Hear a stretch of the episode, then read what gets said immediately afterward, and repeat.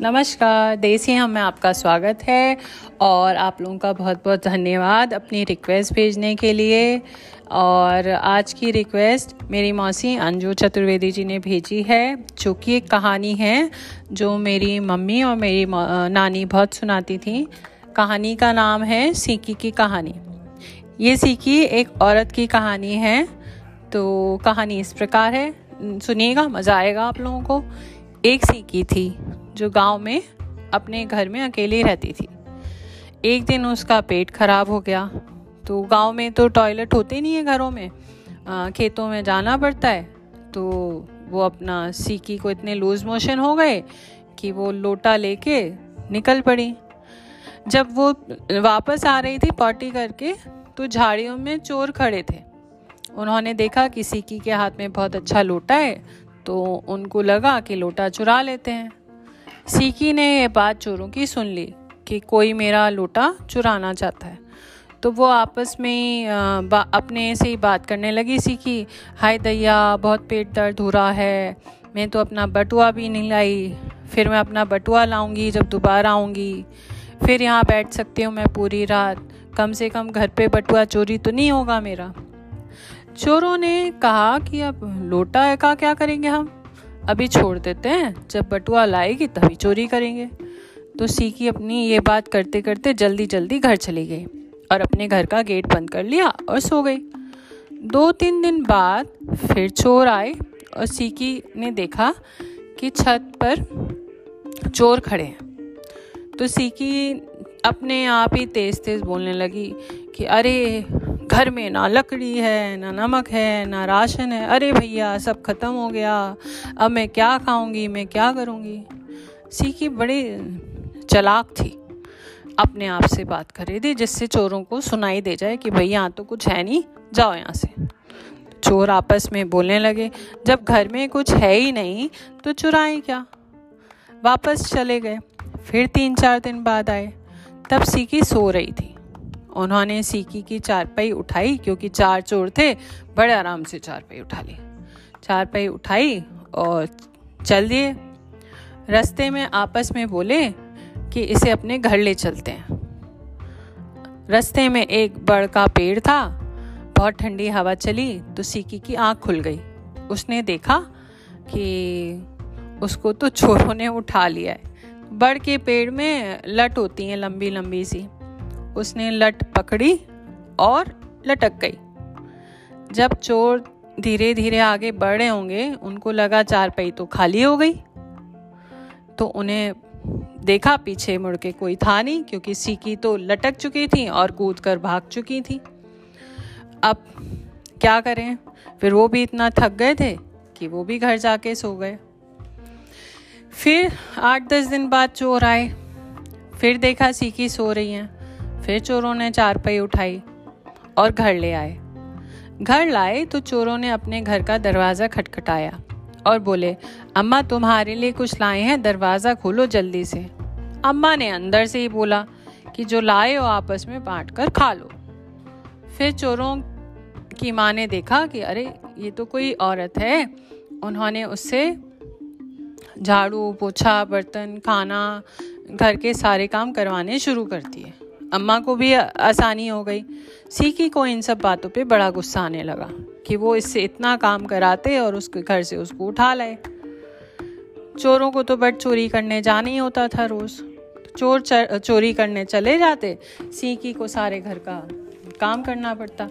सीकी को ये सब सामान घर का समझ में आ गया कि कहाँ कहाँ क्या क्या रखा है इनके घर में। इनके घर में राशन कहाँ रखा होता था? बर्तन कहाँ रखे हैं? सोना कहाँ है? चांदी कहाँ है? क्योंकि चोर थे तो चोरों का घर तो बहुत भरा हुआ था। चोरों ने जब जाते थे तो सीकी को पूछ कर जाते थे कि घर में कोई कमी तो नहीं है तो हम ले आए। राशन वाशन कुछ ख़त्म तो नहीं हुआ। तो सीकी बता देती थी कि आज ये लाना, कल ये लाना। एक दिन सीकी बोली कि घर में चकिया नहीं है। तो चकिया ले आना। चकिया वो जो गोल गोल घूमती है, उसे कहते हैं। बोले, आज हम चकिया चुरा लाएँगे हमें जहाँ से मिलेगी। सीकी बड़ी खुश हो गई।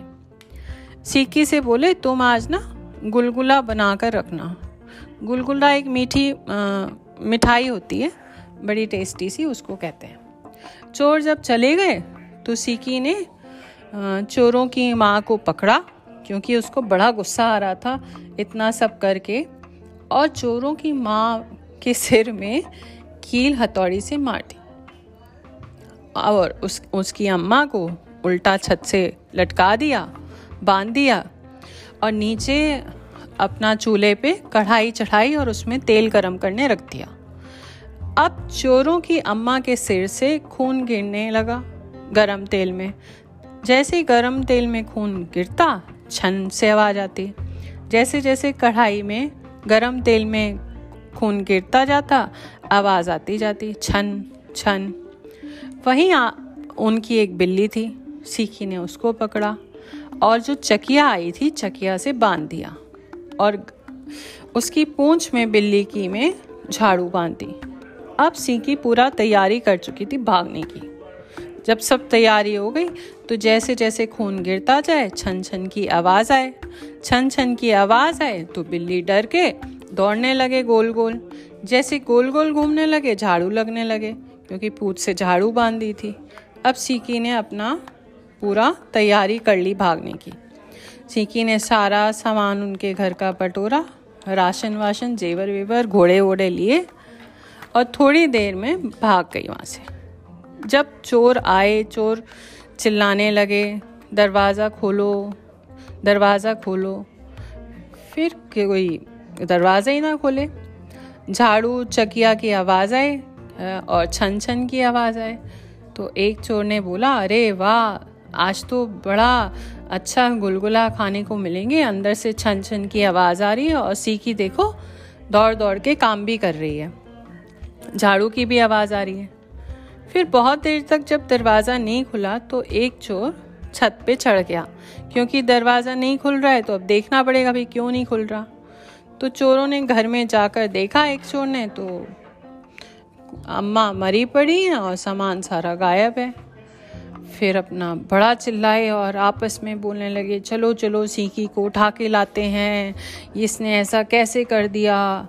तो चोर जब निकले तो रास्ते में उन्होंने देखा उन्होंने देखा, मेरी स्याही हाबुक, चाबुक, मेरा स्याही घोड़ा, मेरी इसी की लाल लुकैया ऐस सवार तुम कहाँ जाते हो?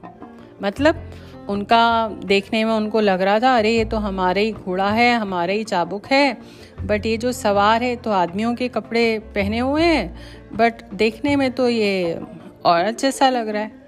जब देखा उन्होंने ध्यान से, अरे, ये तो सीकी है, उसको पकड़ने लगे। अब सीकी के हाथ में तो चाबुक था। सीकी ने सबको चाबुक मारा और सारा सामान लेके चली गई। तो बोध भक बुधक्कर चूल्हे में लगकर और ये कहानी ख़त्म। थैंक यू प्लीज़ बताइएगा आप लोगों को ये कहानी कैसी लगी।